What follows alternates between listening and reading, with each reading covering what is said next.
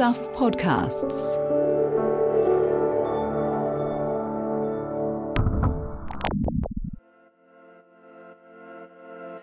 Hi, I'm Adam Dudding, and welcome to the long read from Stuff.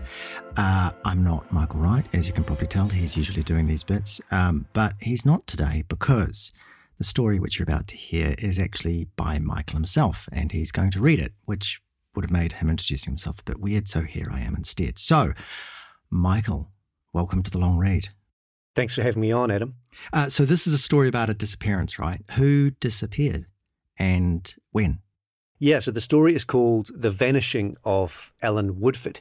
Allan Woodford is the guy who disappeared. Uh, he went missing from his house in a small town in Southland called Mossburn uh, way back in 1985.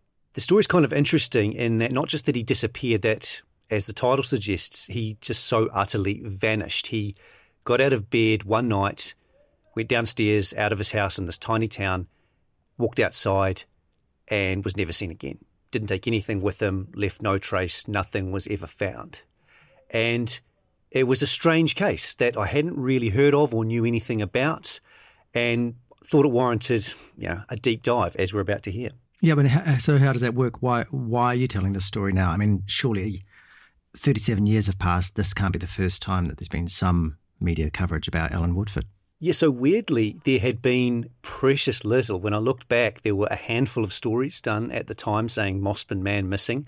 Um, there's only really been one other somewhat controversial media coverage of this case at the time, which we'll hear about in the story. But otherwise, the mainstream media has just passed this case by. And one, I thought that was interesting. And two, I'm from this part of the world in northern Southland, and I somewhat know a couple of the people in this story. So I always knew when I was a kid growing up that this had happened, that this man had disappeared in somewhat mysterious circumstances, but I never really knew anything about it. So yeah, that kind of prompted me to to where we are now. So it's a small town story, right? Where everyone knows everyone, even the journalist who was what two when the events happened. Anyway, so here's Michael Wright reading his story, The Vanishing of Allan Woodford. There's a few swear words here and there, so you've been warned. Anyone who knew Allan Woodford knew that he liked to keep his own company.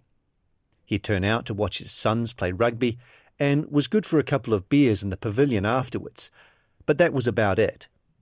He rarely entered a pub or a shop or attended any social event at all. His family is pretty sure the only weddings he ever went to were those of his own children. Allan Woodford lived to be outdoors. Hunting was his passion. He worked for the Pest Destruction Board, shooting rabbits on farms around Mossburn in northern Southland, and in his spare time hunted just about anything else. Deer were a favourite. Mossburn is known as the deer capital of New Zealand, and Woodford spent untold hours in the hills around the town and the nearby Takitimu Mountains, stalking his favourite game. It was widely agreed that any stag that had the misfortune of coming into Woody's sights didn't stand a chance. Friends and family would later describe Woodford as solitary rather than antisocial. If you called at his home on Bedford Street, and plenty did, he was always welcoming. He was popular among the farmers on whose properties he worked, and was always happy to yarn and have a laugh. Northern Southland's Barry Crump, as one put it. Woodford was no bush philosopher, but he did have a roguish charm. When a local farmer used the rugby ground opposite the Woodford home to prep his dog for dog trials, Woody fired off a few shots from a slug gun in their direction. There was no serious danger, but the pellets sent the poor collie haywire. The farmer couldn't work it out. Family, though, was at the centre of Woodford's social life. He and his wife Jean had eight children and, in time, 22 grandchildren. Woodford, nearing retirement, doted on all of them. So it was a shock to everybody when, in the early hours of April 20th, 1985, Allan Woodford disappeared without a trace. Some time before sunrise that day, he got out of bed, walked outside, and vanished. In 37 years, there has been no sign of him. His family has no idea what happened.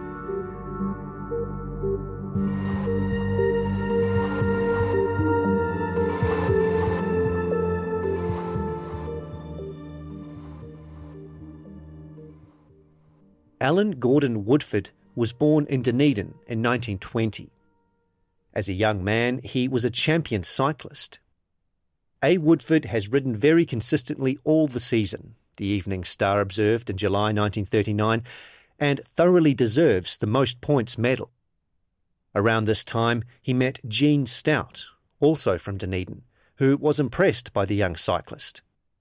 Mum was a cycling groupie, I guess, their daughter Karen said. The couple married in 1940. In the early 1940s, Woodford was based at a military camp near Dunedin, preparing to head off for war, when the government called for men to stay home and work in essential services. Married and with two children already, Woodford volunteered. He spent the next 14 years working in a coal mine in nightcaps in western Southland. The family moved to Mossburn in 1957 Woodford would spend the rest of his working life outside. The Woodfords settled into life in Mossburn. They lived in a house supplied by the Pest Destruction Board and raised their family. Their seventh and eighth children arrived after the move. In 1977, the house burnt down in an accidental fire, and they built a new home on the next door section. A quaint A frame structure, painted a shade of green best described as of its time. Next to the house was the garage, where Woodford kept his rifles, ammunition, tools, and all the odds and ends an outdoorsman would accumulate. At the back of the property was a hut where friends of his sons, now moving into adulthood, would often stay, usually before a hunting trip of their own. On the next door section, owned by the Pest Destruction Board, was another shed where Woodford parked his truck. As adults, several of the Woodford children built their own lives in Mossburn. This required their father to expand his social network, if only a little. Along with the rugby watching, he now had to travel across town to see them. On the evening of April 19th, 1985, a Friday, that was exactly what he did. On a pushbike, the former champion cyclist, now 65 years old, called at three of his son's homes. The conversation was, as usual, mostly about hunting. Heading out tomorrow? Where? Who with?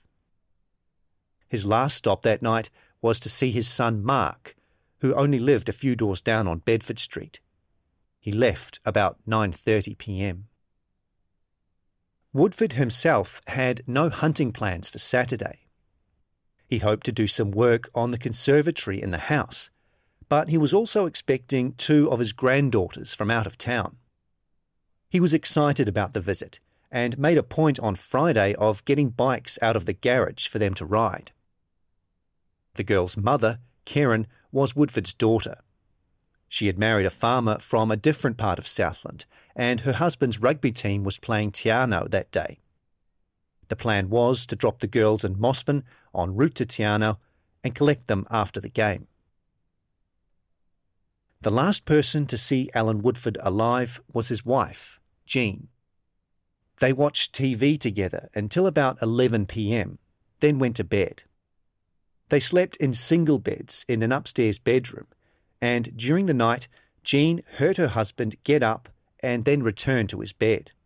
She presumed he'd gone to the toilet she heard nothing else before she woke at about eight o'clock the next morning and found her husband was gone. At first, Jean, a placid woman, wasn't worried. No one was. Woodford's truck was in the driveway. His guns were in place, as were his boots and all his outdoor gear, so wherever he was, it couldn't be far. He hadn't even taken his tea cosy hat, which he wore everywhere. Kieran and the girls arrived in Mossburn about 10 a.m. Your father's missing, Jean said to Kieran, but the mood was still more puzzlement than panic. Kieran drafted in Mark, and together they searched the paddocks behind Bedford Street. At worst, they thought he might have walked away from the house and had a heart attack, or fallen into a ditch and broken his leg. There was no sign. They canvassed all the neighbours. Nothing. Even then, nobody was terribly concerned. Woodford was a family man with everything to live for. He had a wife, a retirement to enjoy, and deer to shoot. The idea that he would vanish without a trace was so alien to the family that none of them seriously entertained it. Kieran left for rugby in Te When the match was over, she called home and learned that in the meantime, Jean had rung Woodford's friend, Jack Orlusky, a police officer who lived in Invercargill. Jean only wanted to ask if he knew where Woodford might be, but when Orlusky heard that his friend was missing, he was concerned enough to drive straight to Mossburn and help organise a search. By now, it was mid afternoon. People were starting to worry. Kieran caught a ride back to Mossburn. Orlusky and Lumsden cop Constable Bob Gibson had taken charge. With the help of some locals, they scoured the town and several kilometres in every direction. It turned up nothing. The next five or six days are just a blur, Karen says. We went out searching every day, just kind of in a limbo of looking, looking, looking, everywhere we could possibly think of. The search for Allan Woodford began in earnest the day after he disappeared. It would be coordinated by Orlusky and at least one other officer from Invercargill. That day, Sunday, April 21st, a hundred people assembled at Mossburn Fire Station. Volunteer Fire Chief Jim Guyton spent the previous evening ringing around the district for volunteers. Farmers and station owners sent as many men and vehicles as they could. They came from everywhere, Guyton says. The police were blown away that we got that many people overnight. That's the beauty of a small district and Woody was known. Shit, everybody knew him. Search parties were dispatched, including one by air. The town was divided into five sections and the surrounding countryside into 14. Road verges were a priority in case Woodford had gone for an early morning walk and been hit by a car. After that, instructions were to visit every house, speak to all occupants, and search every building, hedgerow, and shelter belt in the area. As much as possible, farmers and farm workers were allocated their own properties or other land they knew well. Police involvement only lasted the weekend, but the volunteers kept it up for another week. Some areas searchers paid particular attention to one was a place called Waterloo, about 10 kilometres west of Mossburn in the Takitimu Mountains. Woodford knew the area well. He had a hut at Waterloo that he used for hunting.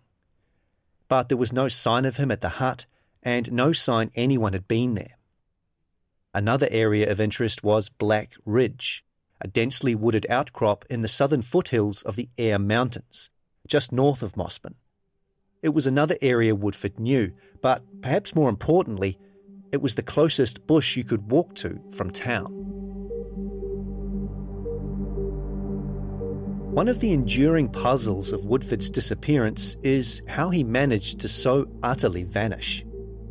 It's one thing to disappear if you live in a city with an entire urban landscape on your doorstep and hours or even days before your absence is noted. It's another to do it in a tiny rural town in the middle of the night and take nothing with you. Searchers surmised that if Woodford had managed the latter, he might have taken the shortest route into the bush. Shortest route, however, was a relative term. Mossburn sits on an alluvial plain next to the Oreti River, which runs from mountains near Queenstown to Invercargill on the south coast. The flat farmland surrounding the town is crisscrossed by fences. Black Ridge is about five kilometres away, and Waterloo about 10 kilometres, but only if a traveller is determined to move in a straight line, which would mean crossing paddock after paddock and hurdling countless obstacles. Bloody ditches and electric fences, Woodford's son Mark says. You'd have a bastard of a time. Both places were more easily accessible by road, which almost doubled the distance and increased the likelihood of being seen. Waterloo was probably a six hour walk from Mossburn. If Woodford had managed that, he would have made at least part of the journey in daylight. It didn't make sense to us, his daughter Karen says. Why the hell he'd walk when he could have taken his Land Rover is really weird.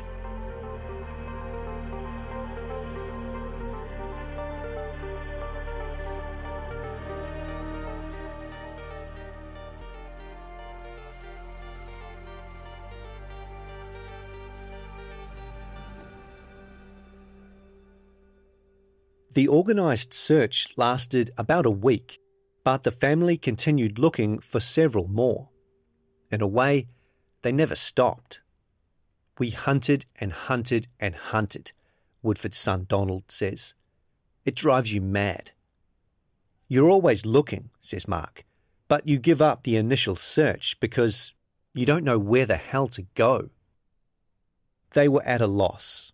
Woodford's three year old grandson, Sam, used to spend all his time with his grandfather, following him around as he did chores.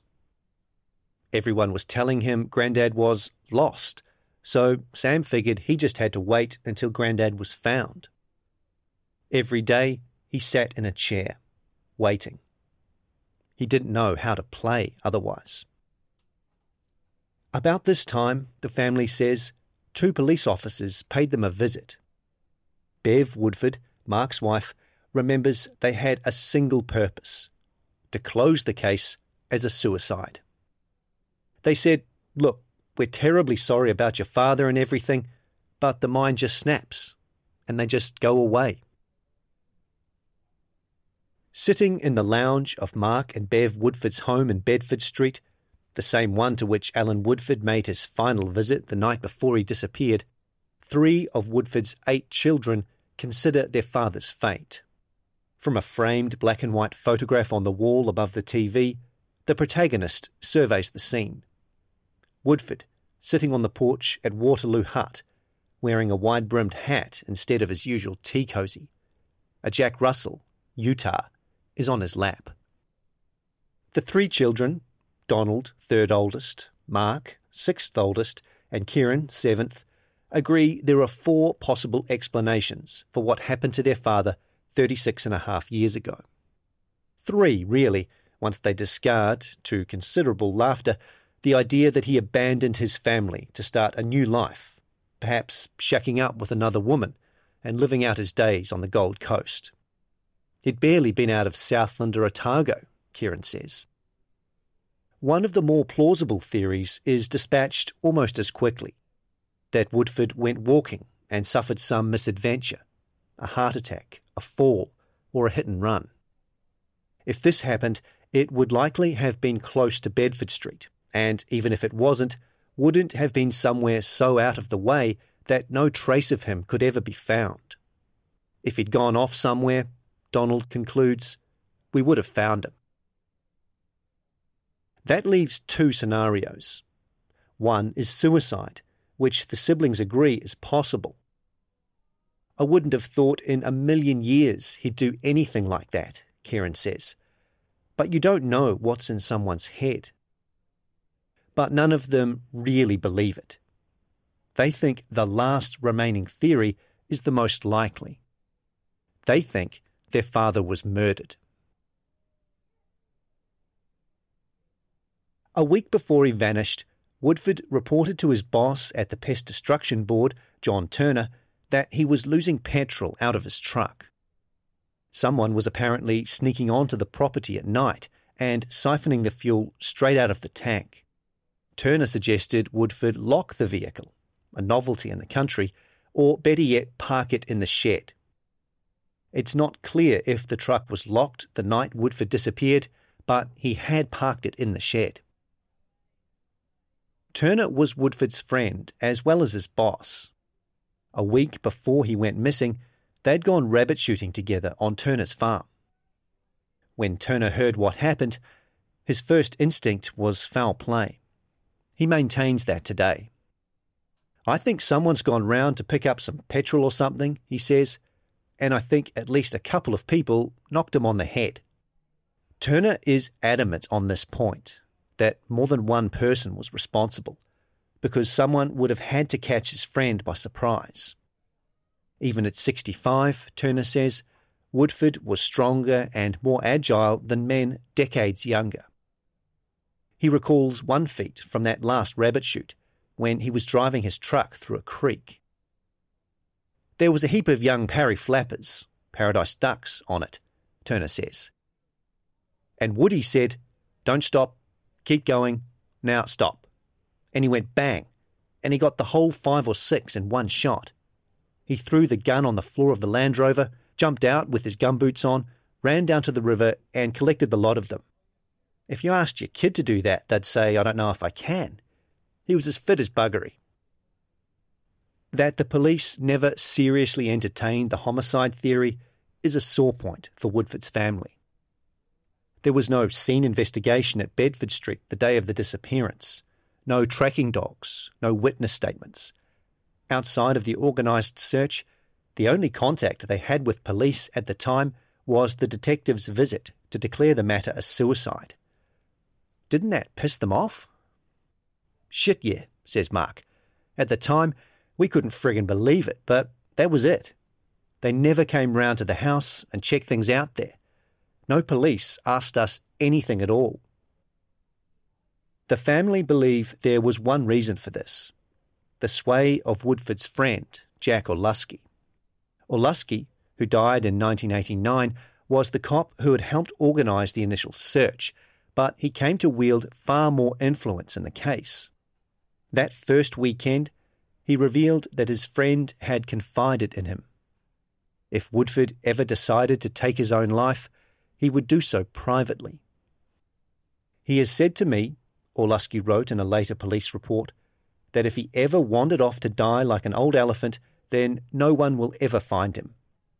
He went on to observe Woodford had exhibited occasional signs of depression for about six months before his disappearance, and had been deeply troubled by the plight of two of his older brothers, both terminally ill.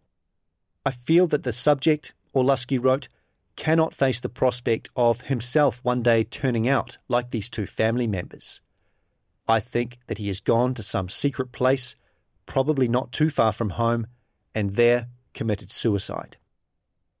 This, Woodford's family believe, was the sole reason police settled on the suicide theory.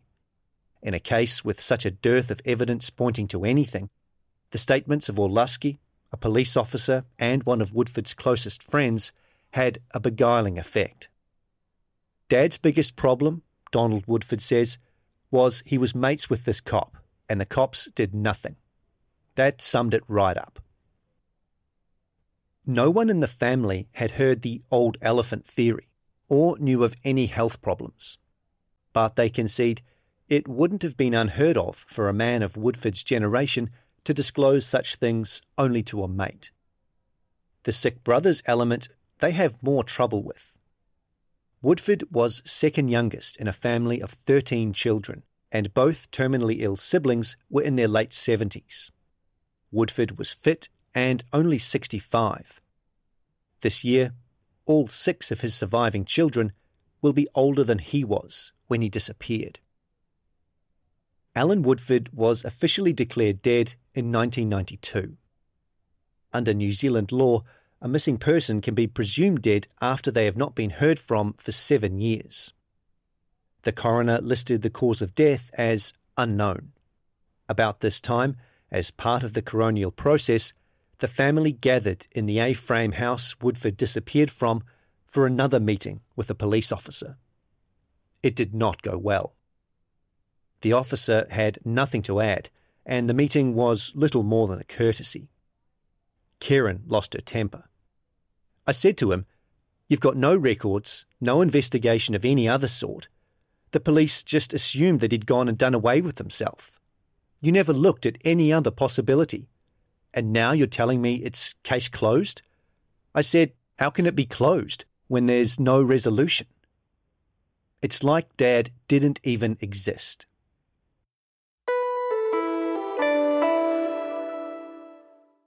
You can't imagine how horrible it is to take the stand and be treated like you're the one in the wrong, especially in a sexual crime situation. From Bird of Paradise for Stuff, this is Tell Me About It. Going behind the scenes of our journalism to the voices of real people whose stories make the news. You're just so out of control of it. You know, I felt like a ghost of the system a lot of the time. It's like, no, why can no one actually see who I am? With me, Kirsty Johnston, Michelle Duff, and our producer, Noelle McCarthy. Can I ask you a question that might seem quite basic? Has it all been worth it? From a justice point of view, I would still struggle to say that right now, but it's still raw. Tell Me About It was made possible by New Zealand On Air. Subscribe and review us, please, on Apple, Spotify, or wherever you get your podcasts.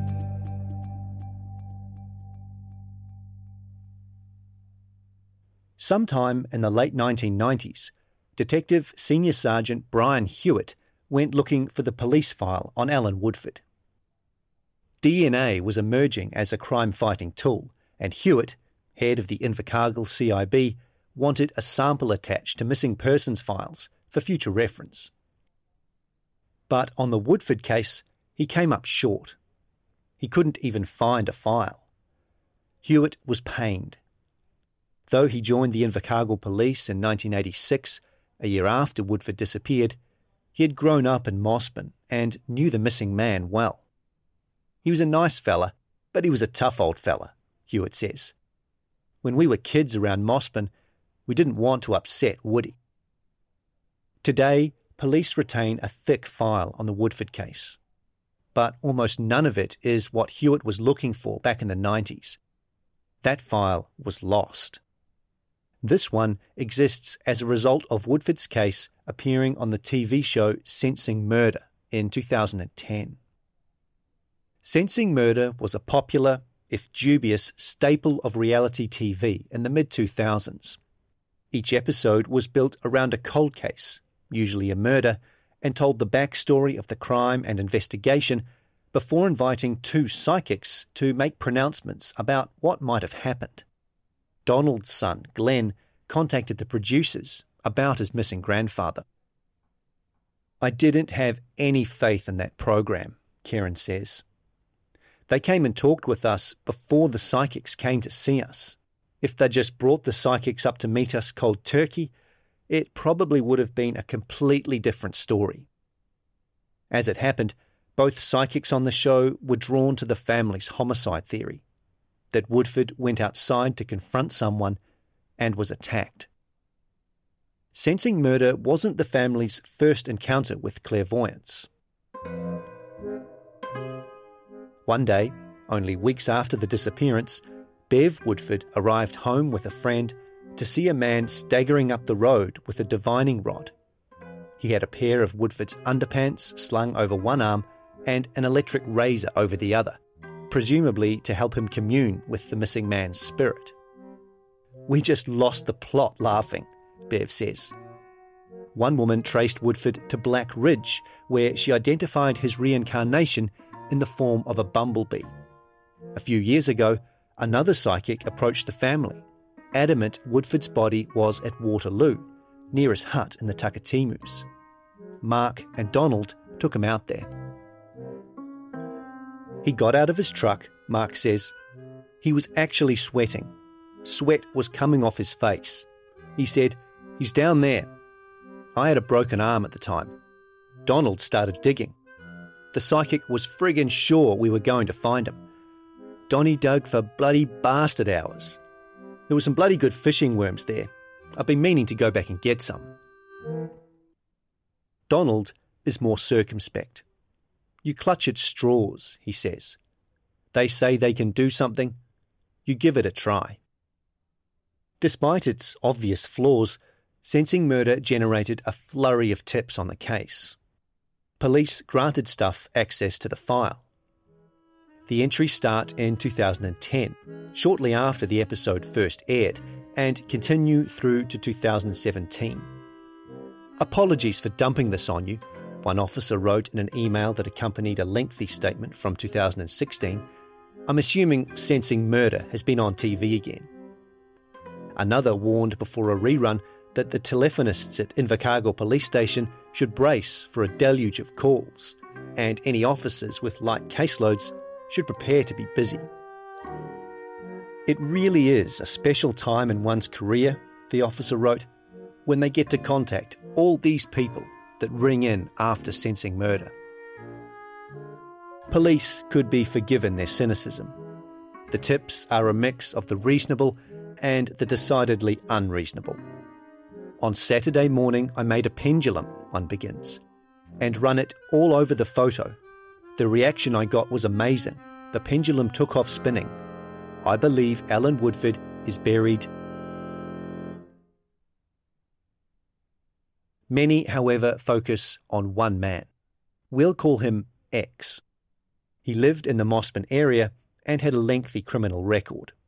The Northern Southland rumour mill long held him responsible for Woodford's disappearance, and sensing murder reruns only stoked the gossip. Both of the psychics on the show mentioned him by name, but the words were bleeped for broadcast. I'm friends with the ex wife and the son of that person, Bev Woodford says. And when something like this happens, they ring me, even though no one's mentioned names. So and so's been going on on social media about X. Without fail, Bev says, the family members swear to her that X didn't do it. One tip came from someone with gang links in Southland who said X accused him of owing money. He made the comment to me that if I don't pay, that I will end up like Woody. Even today, and I don't live in the South anymore, I'm still shit scared. Another was from someone who attended a party X hosted. It was late at night during one of these parties when a guy who I hadn't met before was there. He began to make jokes about cracking a woody. He was pretty well pissed and stoned. Every time he tried to carry on from this, X would shut him up or threaten to shut him up permanently. X did not respond to a request to comment for this story, but he did speak to private investigators hired by Sensing Murder in 2009. Notes from the conversation are included in the police file. There had been all sorts of theories about Allan's disappearance, X said. Many are just not plausible. One is that he caught someone stealing and was dealt to by that person. I think the problem with that is that the town was small, and if someone had done it, the town would have heard. He denied having anything to do with the disappearance. Brian Hewitt retired from the police in 2006, not long after he led the investigation that cracked another cold case, the 1987 murder of Arrowtown woman Maureen McKinnel. He doubts X was involved in Woodford's disappearance. He was a local troublemaker and he was a tough nut, Hewitt said. But I don't see it. Hewitt once even asked X about it directly. He said, I was fair game. I was a name in the district. Anything that happened, they blamed me.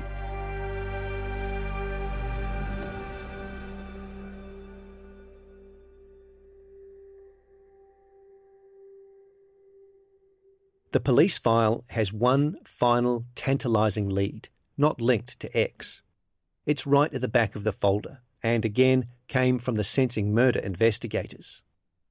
They spoke to another man who went hunting around Waterloo a few weeks before Woodford disappeared. One afternoon, the man and a friend were walking up a valley when, to their surprise, they came across Woodford and Orlusky. What caught both of our attention was a pack horse, the hunter said. It was loaded to the maximum with what I could best describe was a load about the size of an elephant saddle. It covered the horse's back and was packed high. Whatever it was, it had to be light, as it was a huge load for a horse. If I had to guess what was under the cover, I would say some sort of vegetation, either cannabis or ferns for the florist. I did not expect the reaction we got. Allan was aggravated and did all the talking. He just went off at us. He wanted to know, what the fucking hell are you doing here? I got the impression he did not want to see us. There is no other mention of stripping cannabis plots in the police file. Over the years, the notion has crept into versions of the homicide theory as a possible motive. Some growers were getting back at Woody for raiding their stash by stealing his petrol, and things got out of hand. But, like almost everything else about the disappearance, there is no hard evidence to support it. In official circles, Allan Woodford's disappearance defies categorisation. Along with the coroner's unknown cause of death finding, the police register of missing persons, which includes suspected suicide among its classifications, lists Woodford's case as unexplained. The equivocations are fitting. Brian Hewitt concedes that, even by missing person standards, Woodford's case is strange almost nobody disappears, leaving so little evidence to explain why. It's odd, Hewitt says. It's odd for a male to go missing in those circumstances. About three weeks after Woodford disappeared, his family resigned themselves to the fact he wasn't coming home. But it took much longer to accept that they would likely never know what happened to him. It probably took about 20 years for that to sink in, his daughter Karen says. You keep thinking one day, one day someone will come across something a skeleton or a shallow grave. Or someone would come up with some information that they knew of somebody who had done something and point us to where a body could be located. We just hoped and hoped and hoped that one day we'd get a resolution. The case remains open. Southern District Investigations Manager, Detective Inspector Shona Lowe, said, If there's any further things for us to look at, we will obviously look at that.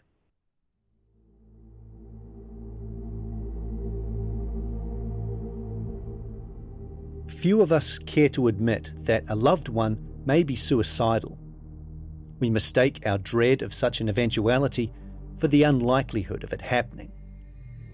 Allan Woodford's family is an exception. They're prepared to accept this may be what happened, but at the same time, they're drawn to the homicide theory. 37 years after one of these realities likely claimed their husband, father, and grandfather, the uncertainty of which one is worst of all. Not knowing is extremely difficult, Karen says. Not having him in our lives is the hardest part, but not knowing is the cruelest thing you could possibly imagine. I don't like the word closure because there's never closure. You've just got to learn to live with the situation. But not knowing what you've got to learn to live with is difficult. I've lost a brother in a car accident. I've lost my sister to cancer and now I've lost my mother to old age. You don't ever get over things like that. You just learn to live with them. But not knowing is really difficult because you can't compartmentalize it in your life. Because there's always that tiny little niggle. Did he do this to us deliberately? Or was he taken from us? And there's no answer to those questions. So, because there's no answer, you're always, always, always asking, what the hell happened? Where is he?